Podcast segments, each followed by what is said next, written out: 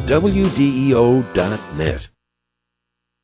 Kresta in the Afternoon is a co-production of Ave Maria Radio and E W T N Radio and carried across the E W T N Global Catholic Radio Network.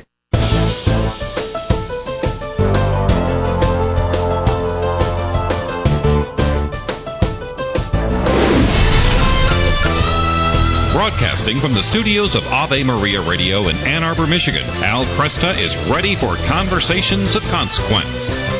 This is Kresta in the Afternoon. Well, good afternoon. I'm Al Kresta. Glad to be with you. We've got two hours in which we're going to talk about some of the things that matter most. For instance, we're going to meet Venerable Nelson Baker. Now, this is a new name to me. Uh, he was born February sixteenth of eighteen forty-two, and at the time of his death, uh, this area was known as a city of charity near Buffalo. It had a home for unwed mothers, a boys' orphanages, a hospital, and, and more. So Monsignor David LiPuma will be joining us to share the story of Our Lady of Victory Shrine near Buffalo, uh, thanks to the remarkable work of the Venerable uh, Nelson Baker. So we'll get to know him. Also coming up, uh, I'm going to spend some time, uh, Peggy's not with me uh, for our weekly look at this Sunday's Gospel reading. I'm going to take some time to share with you some thoughts on John chapter four, and in particular, Jesus' encounter with the woman at the well. Also coming up, Nate Wine will be joining us, the Corporate Travel. It, it, listen to me carefully here.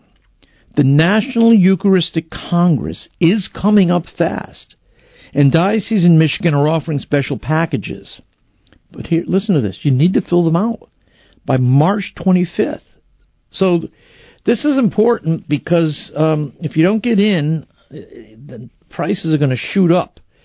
Nate's going to join us on details, how you can participate in the National Eucharistic Congress. So I have to say, I'm surprised it's coming up this fast, but it is. So that's coming up uh, on today's program. And we're also going to be joined in the second hour by Doctor Matthew Bunson, Vice President and Editorial Director of E W T N News. There are a number of fascinating stories uh, that are flourishing out there, people really enjoying them, growing through them, and in some cases being frustrated by them. Uh, we're going to talk about some of those stories that are important around uh, the Catholic world. So all that's coming up on today's Kresta in the Afternoon. But first, let's get to today's headlines with Dan McGrath. Thank you, Al, and good afternoon, everyone. This is your Ave Maria Radio News for Thursday, February twenty-ninth. It's the feast of Pope Saint Hilary.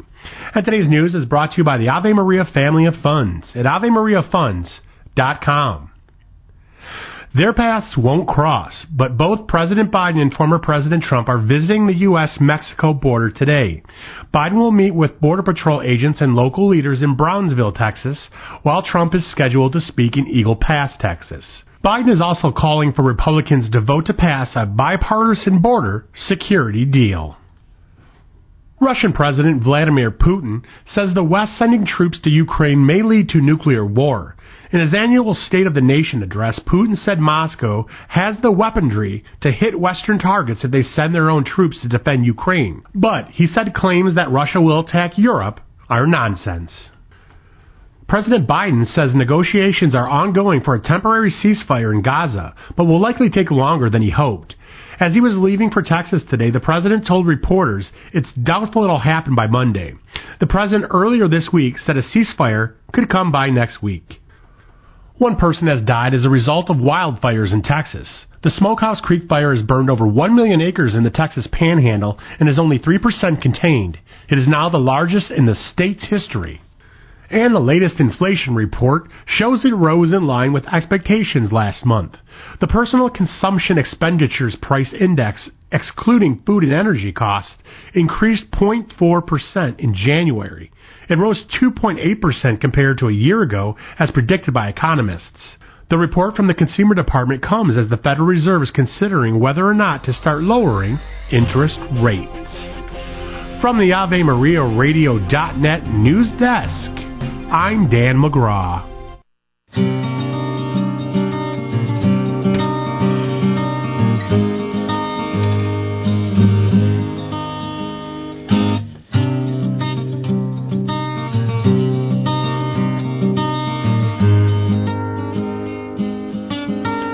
Good afternoon. I'm Al Cresta. Near Buffalo, New York, we can see the Our Lady of Victory Shrine. It was founded by Father Nelson Baker, who was born on February sixteenth of eighteen forty-two. Uh, this is a, he, he is now uh, venerable, and I want to take some time to get to know him today. This is a name you're probably unfamiliar with, as I was unfamiliar with until I began uh, doing a little bit of reading. Join me to help us become more familiar with Venerable Nelson Baker. We've got Monsignor David LiPuma. He's pastor and rector of Our Lady of Victory National Shrine and Basilica in Lackawanna, New York. You can learn more at O L V, that's Our Lady of Victory, O L V basilica dot org. Monsignor, thanks for joining me. Al, thank you so much for having me on your show. I'm very, very grateful. So, help us understand who uh, Nelson Baker was. He was born February sixteenth, eighteen forty-two. What kind of family did he was was he born into? Yes, he was born here in Buffalo, New York, in downtown Buffalo. His father actually was a German Lutheran who emigrated from Germany, and his mother was an Irish Catholic who emigrated from Ireland. The uh, amazing story is that when he was born, he was baptized Lutheran, and uh, he was raised, of course, by both his parents, but his mom would bring him to, to church all the time, to the Catholic Church. And at the age of nine, he asked to be uh, baptized as a Catholic. So he was actually rebaptized at the age of nine as a Catholic. uh, this wow. is the light of his mother. Uh, back in the day, they would rebaptize. Now we take a profession of faith. But um, the influence there, though, is very important to know. He's an amazing, amazing man who lived to be ninety-four, sixty years as a priest. But his early foundation, his father had a general store in downtown Buffalo, and that's where uh, Nelson got his business sense, Father Baker. And he got his faith sense, uh, his deep faith and love for the Blessed Mother, for the Eucharist, uh, from his mom. And it was a combination of both of those things that would form him for the rest of his life. After graduating from uh, public school, uh, and while he was in school, he worked in his father's uh, general store with his three other brothers. And after that, he actually went into the uh, Civil War. He uh, uh, went into active duty uh, for thirty days. Uh, he came back from the Civil War, and a friend of his says, you know, with your business sense, Nelson, let's open a store together. So they opened up a grain and feed store in downtown Buffalo that was very successful, lasted about five years. It was in the midst of that that he joined the Saint Vincent de Paul Society in Buffalo, and he was sent out here to what was then called Limestone Hill uh, to assist Father Hines, who was actually the pastor of the parish that was here, Saint Patrick's. There was a small orphanage, a small protectory, and he would come and help out bringing food and so forth. And during that time, Father Hines said to Nelson at that time, I believe you have a vocation. Mm. And Father Nelson Baker gave up his business, and he entered the seminary at the age of twenty-seven here at Our Lady of the Angels, which is now Niagara University. And he would go on then to be ordained in eighteen seventy-six. His first assignment would be here with Father Hines to help him, and he spent five years as the curate uh, under him, and then at one point, because things weren't working out, because he had a sense of how the finances should go, but Father Hines was really struggling, he asked for a transfer, and the bishop transferred him for one year. And after a year, a bishop called him back, and he said, Father Baker, I need you to go now to Saint Patrick's, to the orphanage, to the protectory. I need you to take over the institutions. And so at the age of forty, he came back, and he immediately began to turn things around. He grew the orphanage, uh, working with the Sisters of Saint Joseph. He took the bars off the protectory that was a place for troubled boys, and he said, this isn't a prison. This is a place to change these young boys' lives for the better. And he taught them, gave them an education, taught them vocational trades.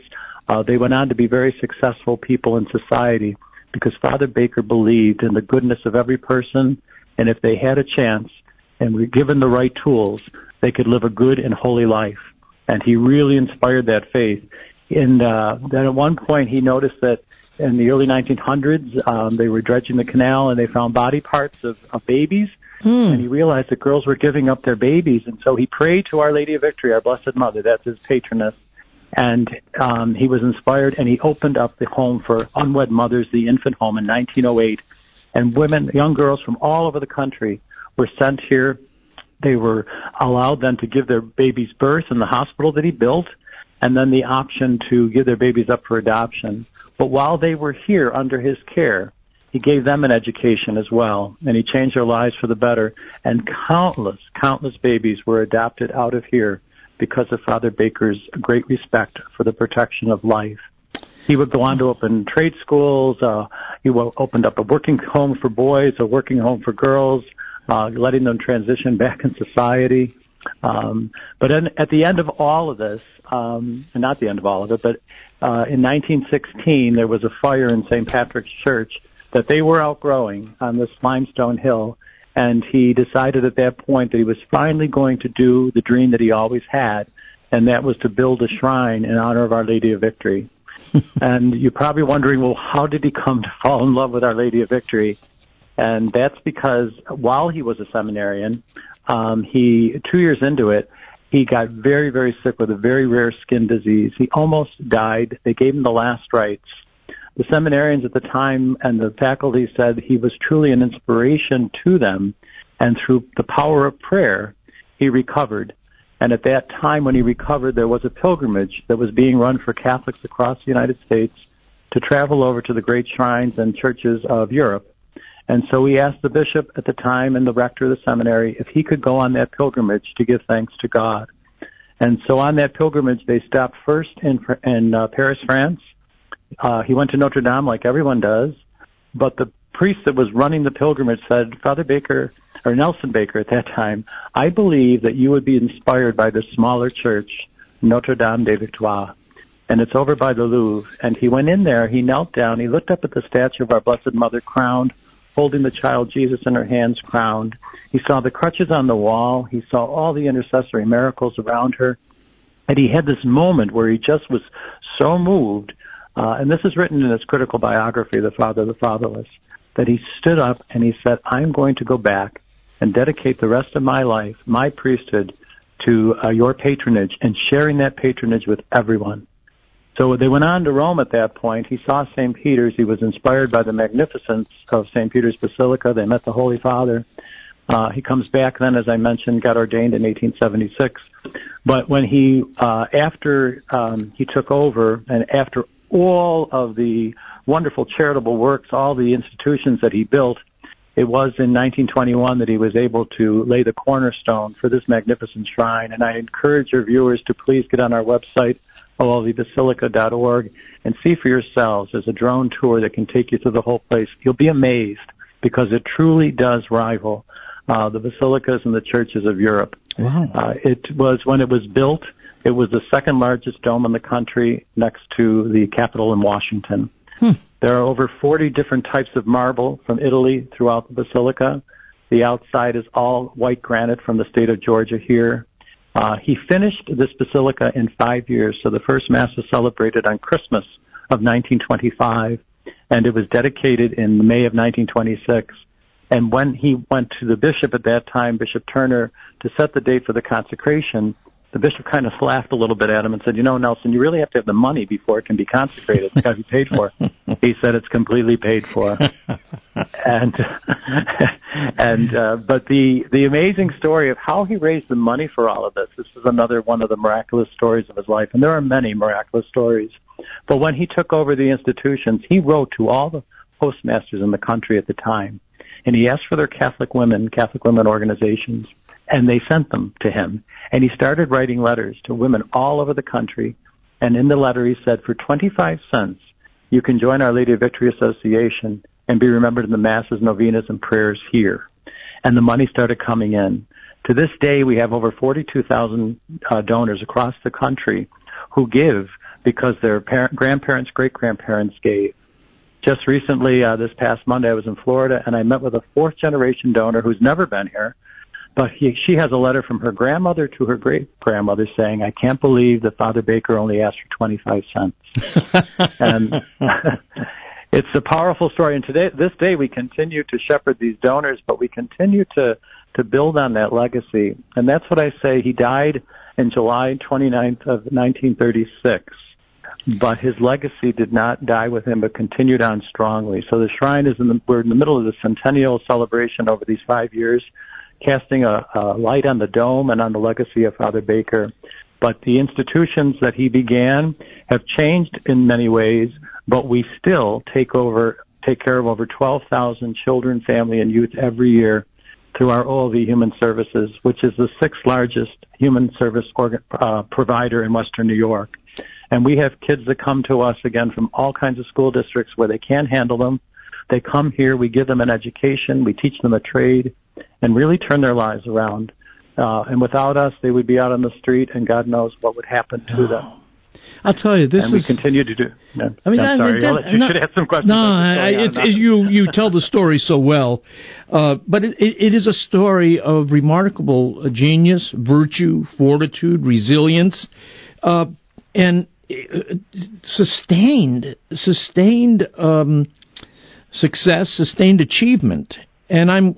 How did he handle the, the stock market crash of October twenty-ninth? Well, you know, it's an amazing story. And I say this to everyone, and I, I'm really getting choked up now as I talk to you.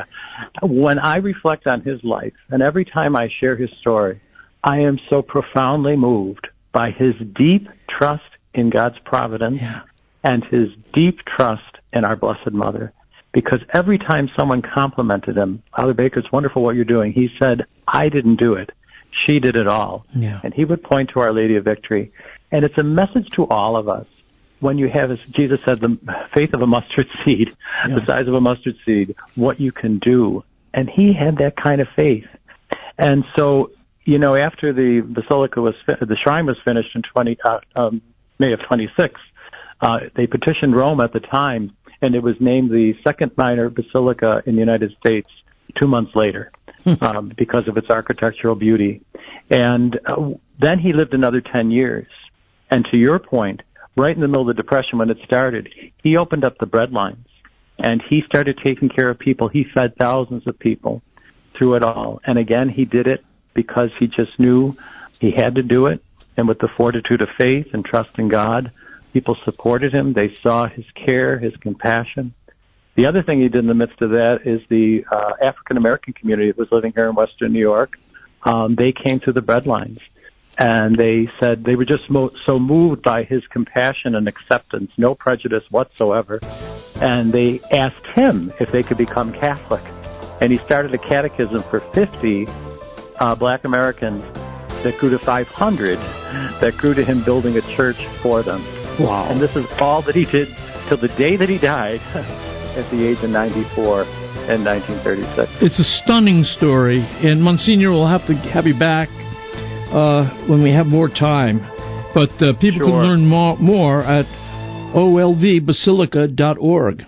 No one should ever have to choose between feeding their family and keeping their heat on.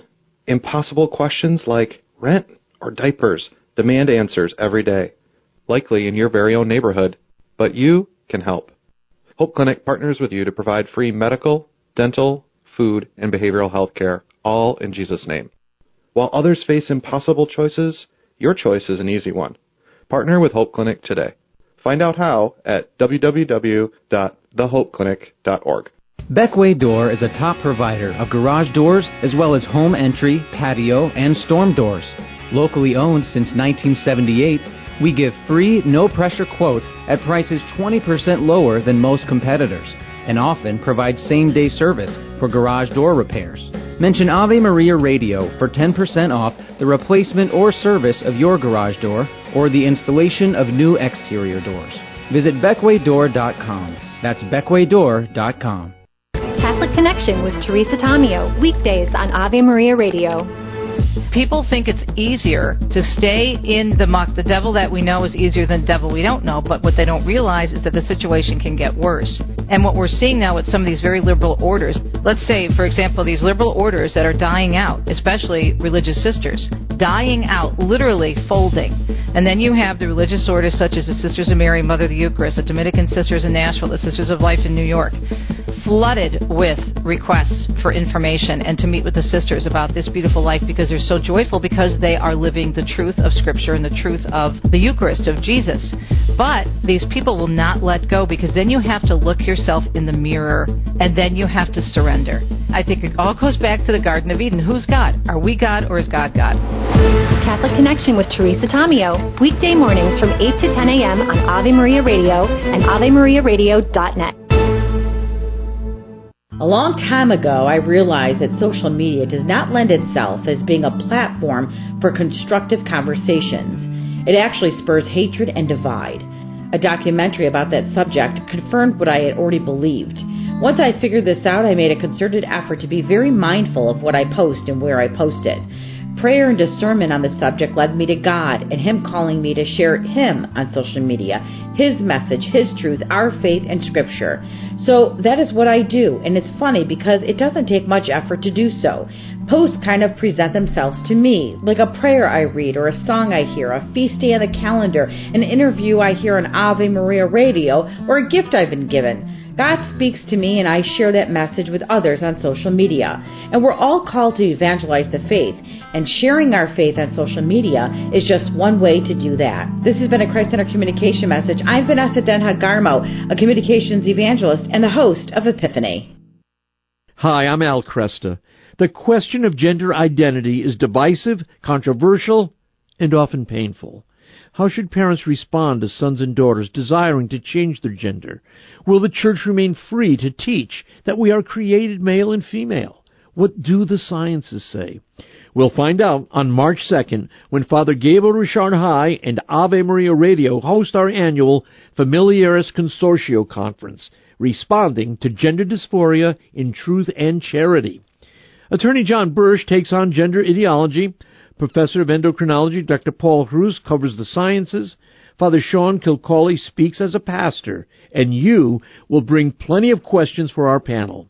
Be there Saturday morning, March second, from eight fifteen until noon at Father Gabriel Richard High in Ann Arbor. The event is free, includes a light breakfast, so register at ave maria radio dot net or f g r h s dot org.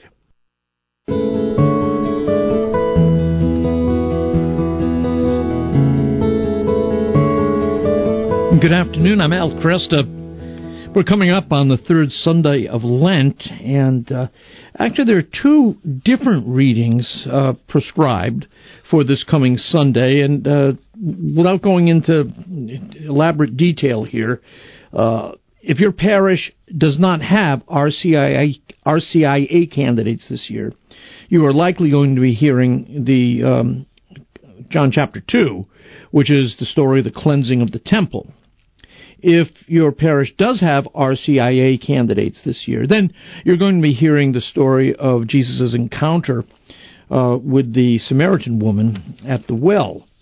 And I'd like to focus in on that. Uh, John chapter four, one of my favorite uh, gospel uh, stories. And uh, I thank the late uh, Presbyterian uh, pastor Timothy Keller for his reflections on this, which I have found to be most helpful. One of the things to point out uh, when we come to the story of the Samaritan woman at the well is that it follows Jesus' encounter with Nicodemus, uh, the Pharisee who sits on Israel's Supreme Court. So you have this contrast between the Samaritan woman at the well, who is a definite outsider. She's not in the mainstream at all. And it follows Jesus' encounter with Nicodemus, the Pharisee, who is the ultimate insider. You know, he's sitting there on the Supreme Court. Uh, he has lots of privileges available to him. So let me uh, let me begin going through this gospel. Jesus is traveling with his disciples through Samaria, and when he gets to Uh, the town, his disciples leave to get something to eat. Jesus is weary, he's thirsty. And at the sixth hour, which is actually noon, it's in the heat of the day, he goes to a well, and he has no way of getting water out of the well because he does not have a water jar. So he, we have this solitary woman who shows up, and she's coming there to draw water from the well, and he says, "Will you give me a drink?" And the Samaritan woman says to him, "You're a Jew, and I'm a Samaritan woman. How can you ask me for a drink?" Because Jews did not associate with Samaritans. So Jesus answered her and said, "If you knew the gift of God and who it is that asked you for a drink, you would have asked him, and he would have given you living water." "Sir," the woman said, "you have nothing to draw with, and the well is deep. How can you get this living water? Are you greater than our father Jacob, who gave us the well and drank from it himself, as did also his sons and his livestock? Jesus answered, Everyone who drinks this water will be thirsty again, but whoever drinks the water I give them will never thirst. Indeed, the water I give them will become in them a spring of water welling up to eternal life. The woman said to him, Sir, give me this water so that I won't get thirsty and have to keep coming back here to draw water. And he told her, Go call your husband and come back. I have no husband, she replied. And Jesus said to her, You are right when you say you have no husband. The fact is, you have had five husbands, and the man you are now with is not your husband. And what you have said is quite true. Sir, the woman said, I see that you are a prophet. Well, the first thing to notice is that Jesus initiates this conversation, and that in and of itself is most unusual. Uh, she is shocked uh, that he's speaking to her because the Jews and Samaritans were bitter enemies. It, it went back centuries. Uh, most of the Jews who were exiled to Babylon, um, you know, strayed and uh, intermarried with other Canaanites, and essentially formed a new tribe called the Samaritans. Um, they took parts of the Jewish faith, you know, the Hebrew faith, and parts of the Canaanite religion. They created kind of a mix-and-match religion. So the Jews considered the Samaritans racially inferior and theologically inferior, or, if you will, heretics. And that's the first reason she's surprised that he's even speaking to her. But on top of that, it's scandalous for a Jewish man to speak to any strange woman in public. It just, uh, it violates boundaries. And then, what's more, is she had come to draw water at noon. And biblical scholars have pointed out that this is not when women come to draw water. They come early in the day when it wasn't hot yet. So, you know, they could have water for the housekeeping chores that they're doing throughout the remainder of the day. So why is she there in the middle of the day? Well, it's because she was a moral outcast. She didn't have friends. She was an outsider. Even within the Samaritans, she was an outsider. And so when Jesus begins to speak to her, he's reaching across almost every significant barrier that people can put up between themselves. So you have a racial barrier, Jew versus Samaritan. You have a, a cultural barrier. You have a gender barrier. You have a moral barrier. And you have, of course, a theological uh, and religious barrier. Uh, he, a religious Jewish male, should have nothing whatsoever to do with this uh, Samaritan woman. But Jesus is not, um, he's not afraid. He's not afraid of those barriers. He reaches right across them. And she's amazed that he is reaching out to her. And And it's meant to it's meant to amaze us. It certainly amazes the disciples when they return to find him speaking to this woman. Um, something else to keep in mind here is that when he does speak with her, he is clearly open, he's warm, but he doesn't shy away from properly, lovingly, but properly confronting her. And he does so in a fairly gentle and uh, artful way. He begins by saying, If you knew who I was, you would ask me for living water. And if you drink that water, you will never thirst again. Now that's a tease, if I've ever heard one. What, what is Jesus talking about? Well, he's speaking metaphorically, referring to living water, what he calls eternal life. And the image is a little bit lost on us because almost everywhere in the United States we've got ready access to drinking water. And we know very little about real thirst. But those who lived in, uh, you know, an arid climate next to a desert knew a lot about water and knew a lot about thirst.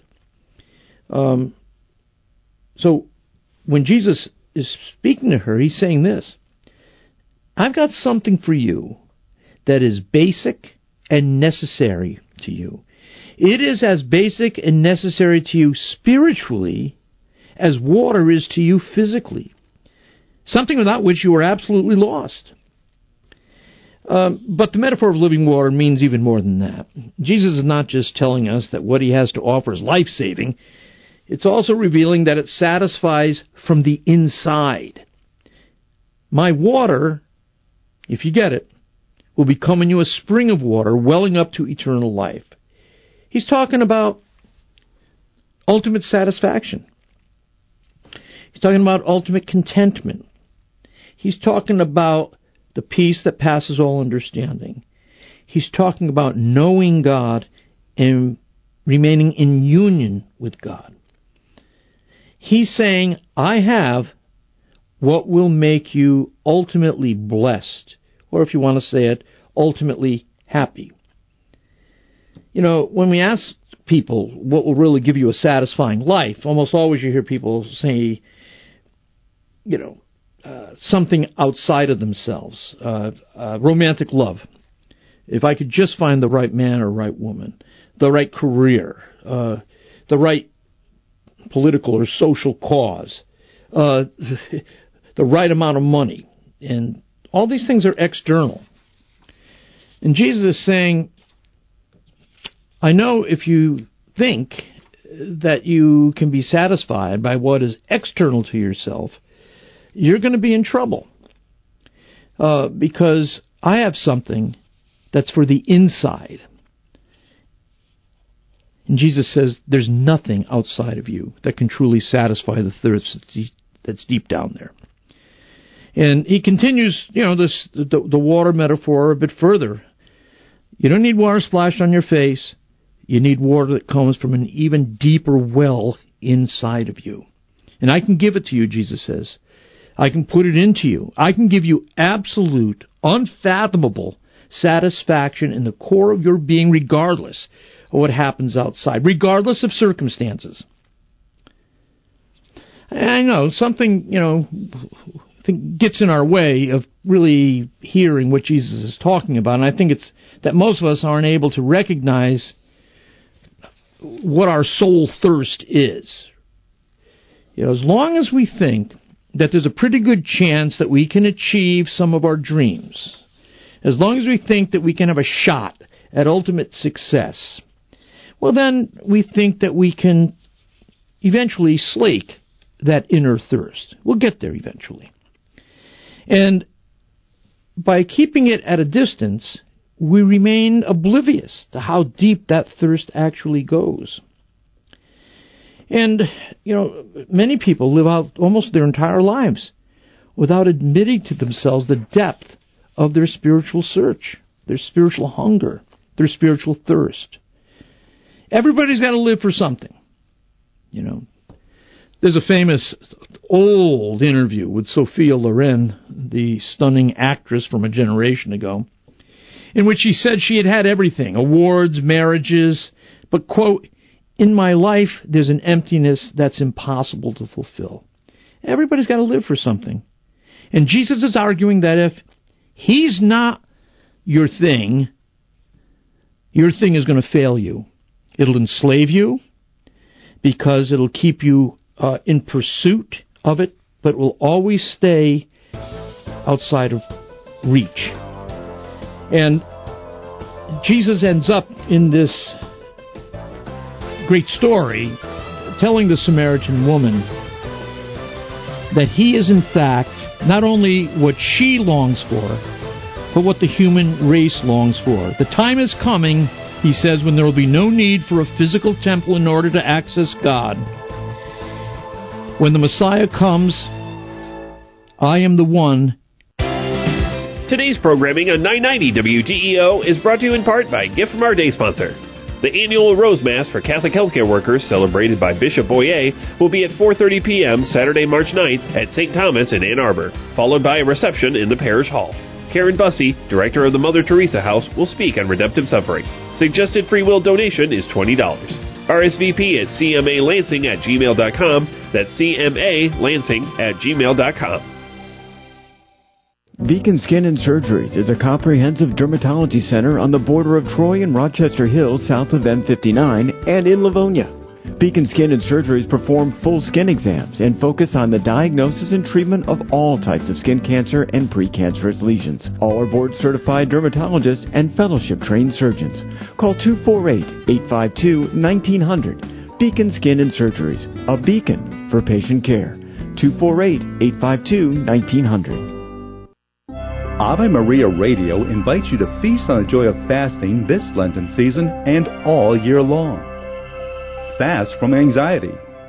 Feast on trust. Fast from discouragement. Feast on hope. Fast from acts that tear down. Feast on acts that build up.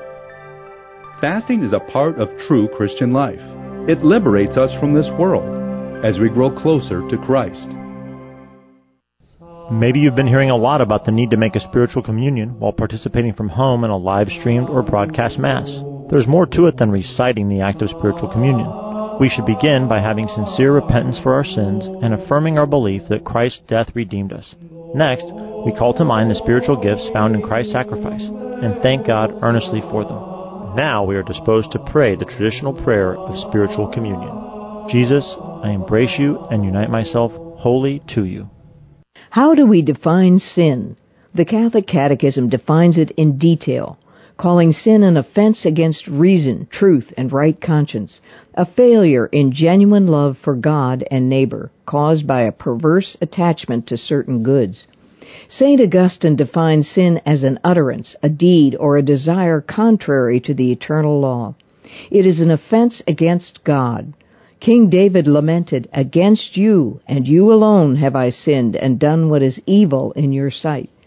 We sin when we love ourselves even to contempt of God. The Catechism points out that sin in all its ugly forms is exercised against Christ during the Passion.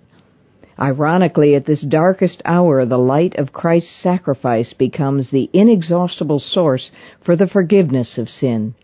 This is Peggy Stanton, and this has been the Order of Malta's Minute with the Catechism. My dad, sharp as a tack, but getting him out for a dentist trip got harder every year. When he moved to the senior residence where he lives now, Doctor Mansour's portable dental service was a godsend. Doctor Mansour comes to wherever the homebound patient may be, whether in a nursing facility or the comfort of home. All the services you'd expect in a dentist office brought straight to the patient's door. Call five eight six, eight seven three, five five six seven. That's five eight six, eight seven three, five five six seven or portable dental services dot com. At Glass Doctor, our trained specialists are experts at fixing foggy and cracked glass, leaving any residential window looking like new without replacing the entire window. Bring back the view of any window with Glass Doctor. Visit glass doctor dot com to request a free estimate on repairing your foggy or cracked windows. Let Glass Doctor bring back your view. Call the Glass Doctor, will fix your paint. Oh yeah!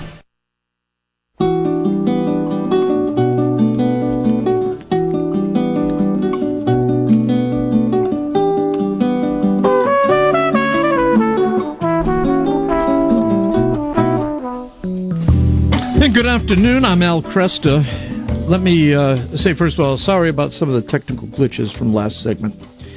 Um, sometimes that kind of stuff happens. And right now, let me introduce you to Nate Wine, who's Vice President of Business Development at Corporate Travel. Our discussion today is occasioned by the National Eucharistic Congress, which is coming up fast. We've got dioceses in Michigan offering special packages, but many people have no idea how they can, you know, get those packages. And so Nate, who's Vice President of Business Development for Corporate Travel, has joined me today to help lay out what options are available and what our deadlines are. Nate, good to have you here. Thanks. Al, it's a pleasure. Thanks for having me. And Let's, thanks for just sharing the, the good news on the opportunity and this incredible event uh, coming to Indianapolis this July. Yeah, I, I do think most people keep thinking July, July, July, but uh, this is going to be a massive event, and uh, let's talk about uh, what has to be done when. What's our what's our immediate deadline here? Yeah, thanks for the that ask, Al, and really to, why I wanted to join you is just to help this clarity, because the National Eucharistic Congress team has just been doing a phenomenal job preparing for the event, setting the stage, trying to pull off this citywide, right, fifty thousand people to fill Lucas Oil Stadium and Catholics to, to come together. And what has been difficult to communicate just because of all the uh, options and avenues out there is that the dioceses themselves have also invested in this opportunity. They want to bring the community from their diocese, their parishes, and so they have the passes, and they were, you know, they have these hotels, these rooms, and we're just, we've packaged it. Our team here at Corporate Travel's packaged it all together so to make registration easy, transportation from the diocese, so motor coach, uh, flights for those, because it's, we're serving fifty dioceses throughout the country, so if flights are uh, included or a component. And ultimate goal is just to ensure that everyone is aware that this is a check out. Our web, we'll provide our website, Al, to see if we're serving your diocese, or contact your diocese, because even if we're not serving them, there may be still opportunity left. But that timeline, to answer the initial question, is March fifteenth for uh, a major hotel, you know, deadline that is approaching just for the space, given uh, deposits due and uh, policies with the hotels. So if dioceses are going to indeed fill Um, the the space that they have allocated to them, we want to just create that sense of urgency, as if you've been discerning the opportunity uh, or have not even been aware and just learning of it now, um, to be able to act in the next couple of weeks here. So if people are saying to themselves, well, I'm planning on going with my parish, or I'm planning on going with my diocese, should they be listening to us now? Absolutely. Although, uh, unless they already have their plans arranged, they okay. already have confirmation of a hotel, okay. and they already have their Congress pass, then then then they're set. Okay. The biggest uh, disconnect is just there was a lot of buzz initially in the summer months that there were no hotels, and that's because a lot of the di- dioceses had the held space, and so the diocese now wants to ensure they fill the space that they've had. Um, that's why it's been difficult for individuals to maybe find just a hotel room. Many gotcha. have had to do Airbnbs and what. Yeah, um, yeah. But we have, you know, across those fifty dioceses, we have, you know, space for another three thousand. We're already planning to move two thousand. And the National Eucharistic Congress team, they already have thirty-three thousand passes sold. So in terms of the, oh, hey, is it, are people actually going to be there? Absolutely. um, thirty thousand uh, passes, and their goal is fifty thousand. There are other opportunities in terms of, for those living more locally, to do day passes, and I just encourage you to go onto the National Eucharistic, you know, Congress website, anyone listening, and there's other options just um, outside of, if your diocese doesn't have, I just want to pe- people to be aware of this event um, and act quickly, and, of course, to know that their diocese may have options available to them. Yeah. Uh, so, well, this is the first National Eucharistic Congress in eighty-three years. It's a pivotal moment in both American history and the legacy of the Catholic Church. So, uh, as you point out, tens of thousands of pilgrims are going to be there, um, and we know the Lord's going to be there. So, July seventeenth to twenty-first, Lucas Oil Stadium, Indianapolis, Indiana, and so people would go to, would they go to the Corporate Travel site first, or should they go to the National Eucharistic Congress site first? Great question, uh, Alan. I'll say both. Okay. But uh, in terms of one, if you're in that category of, man, I really wanted to go, but I don't know who else would go with me, but I'm going to go. I want to be with people. Yeah. That's a perfect example of go to our website. We'll provide that, but I'll read it quickly, which is just pilgrimages by c t s dot com backslash N E C, because all fifty dioceses are listed on that page. So an individual can find the diocese, click that, uh, click it, and they will have the package details and the ability to register. Nice.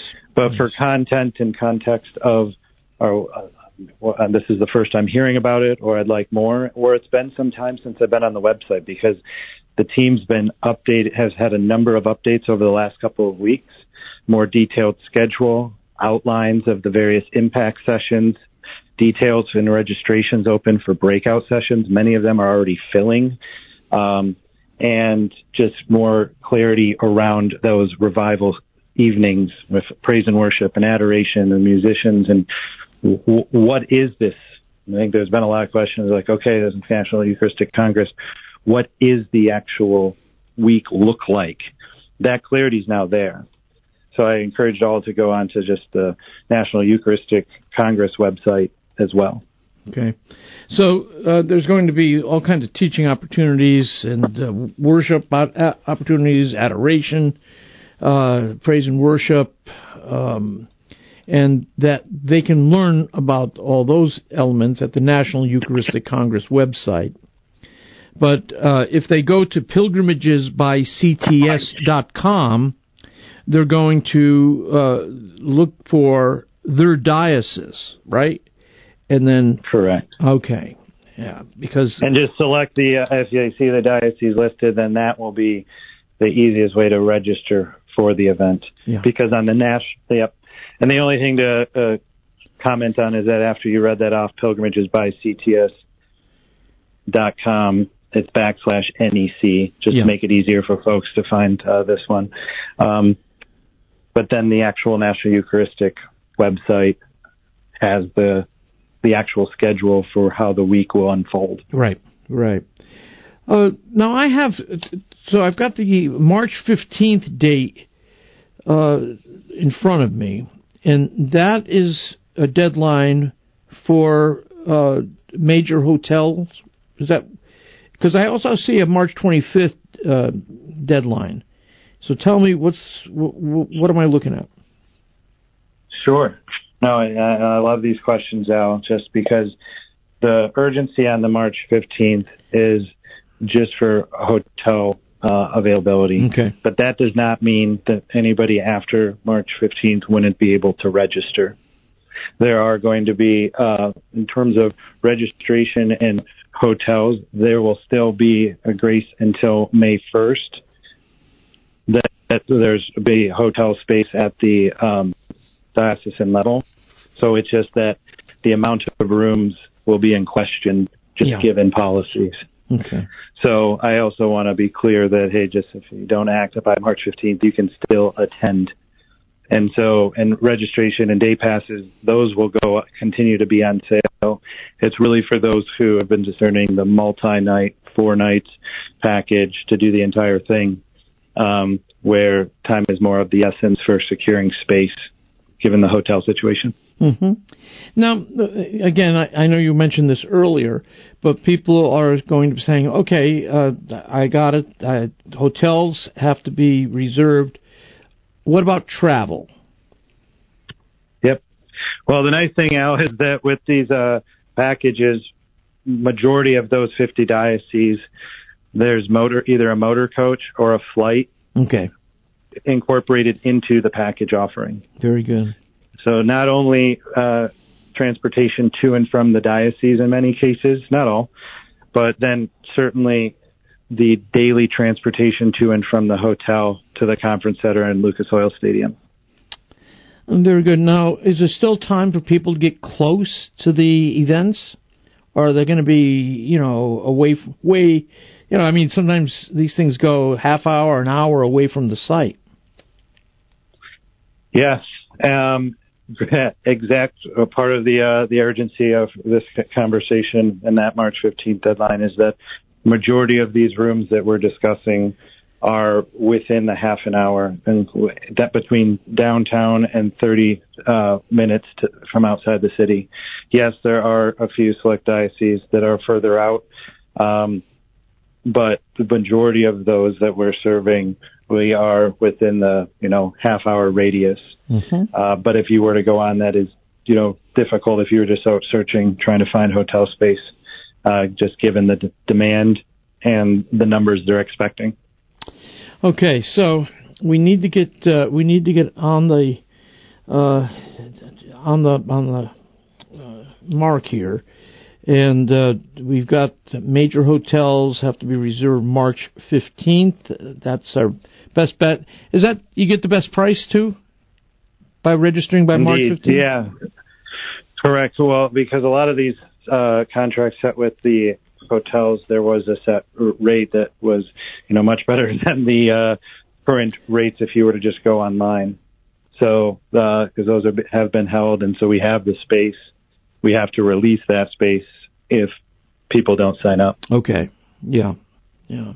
Again, this is important. So, yeah, better price for sure. So uh, you you want to get, uh, you know, immediately what you want to do is get to pilgrimagesbycts.com backslash NEC. pilgrimagesbycts.com backslash NEC. And then you'll look for your diocese there uh, on that list. If people are interested in the actual programs, the content, uh, the agenda, the itinerary, what's going on uh, there, they would go to the um, National Eucharistic Congress website for that. Correct. And that is just Eucharistic Congress dot org. Okay. Eucharistic Congress dot org. Wow. And that would also be for those who, you know, hey, I have a sister who lives in Indianapolis, so I'm going to stay with her, but would love to just get a pass for a day or two or for the week. And you can register individually um, more as like a family, just direct through the N E C. Okay. We're really just helping facilitate those that um, are going to be traveling at the diocese.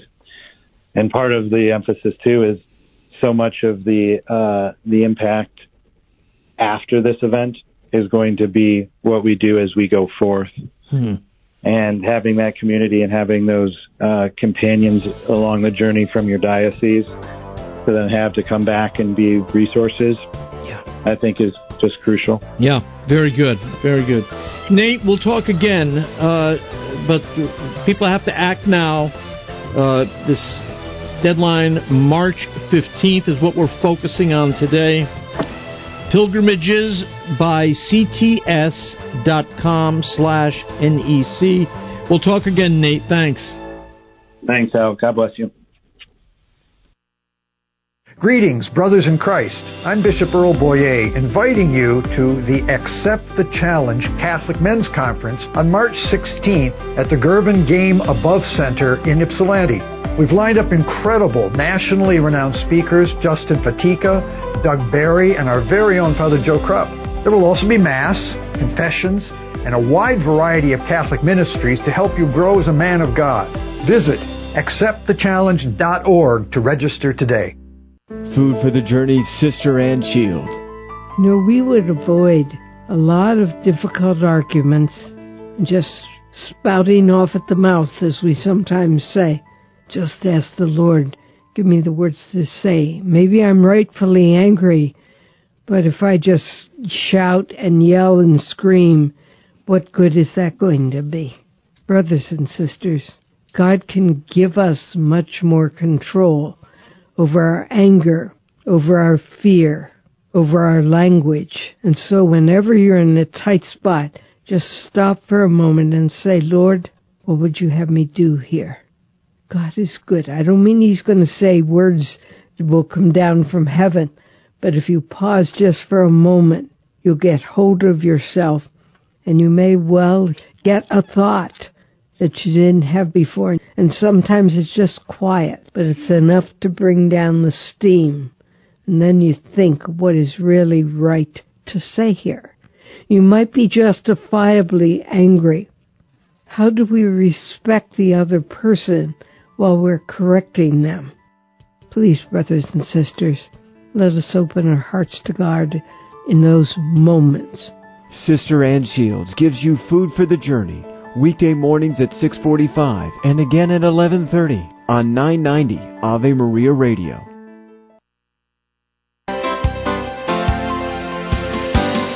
Good afternoon. I'm Al Cresta. We've got another hour ahead of us.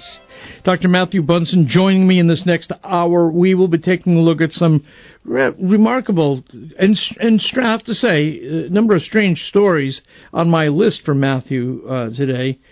Um, there, in in Italy, there was an attempt. It, it appears as though there was an attempt to poison a priest.